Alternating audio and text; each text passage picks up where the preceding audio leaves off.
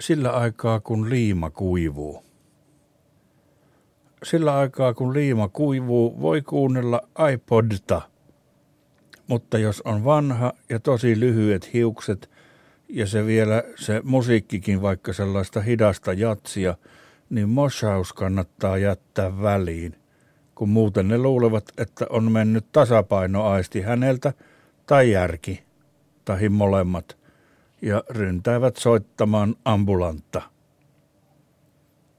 Sillä aikaa kun toiset laulavat, niin jos ei itse laula, niin pitää olla hiljaa ja kunnolla, eikä saa rällättää riitasointu äänellä sävellen vastaisesti, eikä ilmeillä henkisesti kajahtanutta, jotta purskahtaisivat nauruun ne laulavaiset – etenkin jos on satavuotiuuden syntymäpäiväjuhlan kunniavirsise tai muu juhlallinen tai uskonnollinen taikka isänmaallis.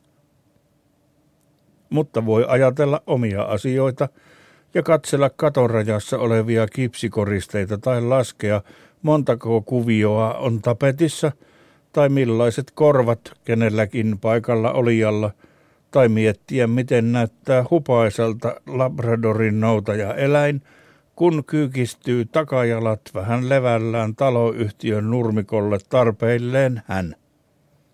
Näyttäen hieman häpeiseltä, kuten syytä onkin.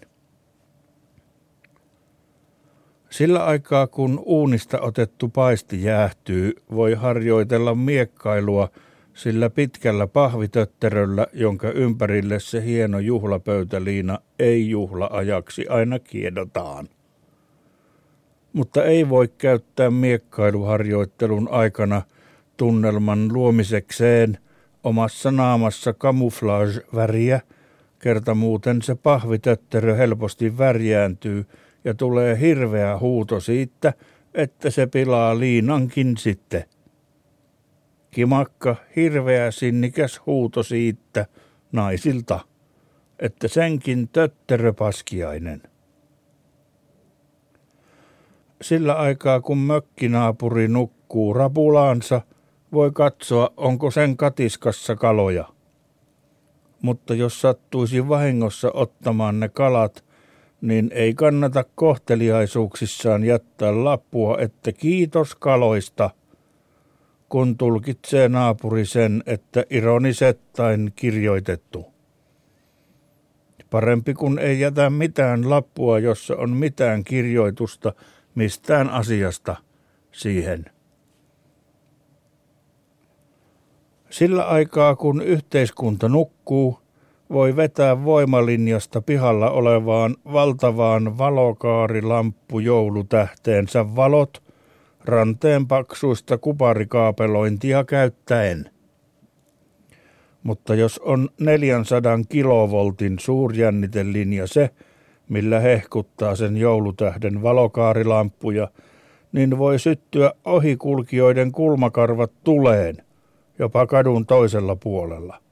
Ja voi kuplia ja pulputtaa kiehuvana asfaltti siinä itsen asumuksen kohdalla – eikä voi kotona sisälläkään olla ilman hitsausnaamaria sen tähden tähden.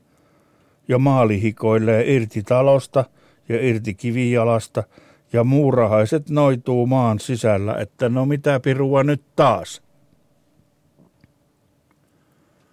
Sillä aikaa kun jokin turpoaa, voi tehdä mielikuvituksessaan karaten liikkeitä – tehden mielessään vaikkapa useamman liikkeen niin sanottua kataa.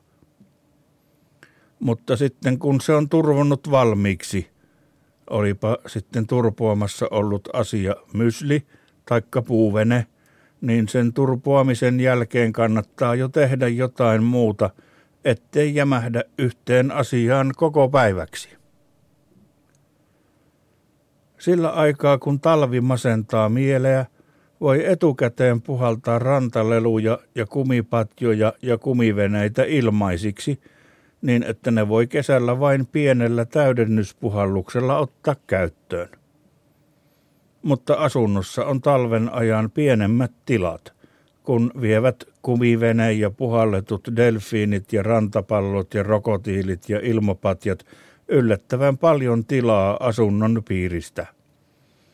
Tosin, jos saisi jostain heliumea, niin voisi säilyttää kumiveneen ja patjat ja delfiinit ja muovirokotiilit ja pallot katossa ylös alaisin.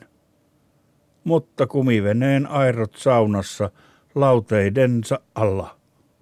Siinä ero.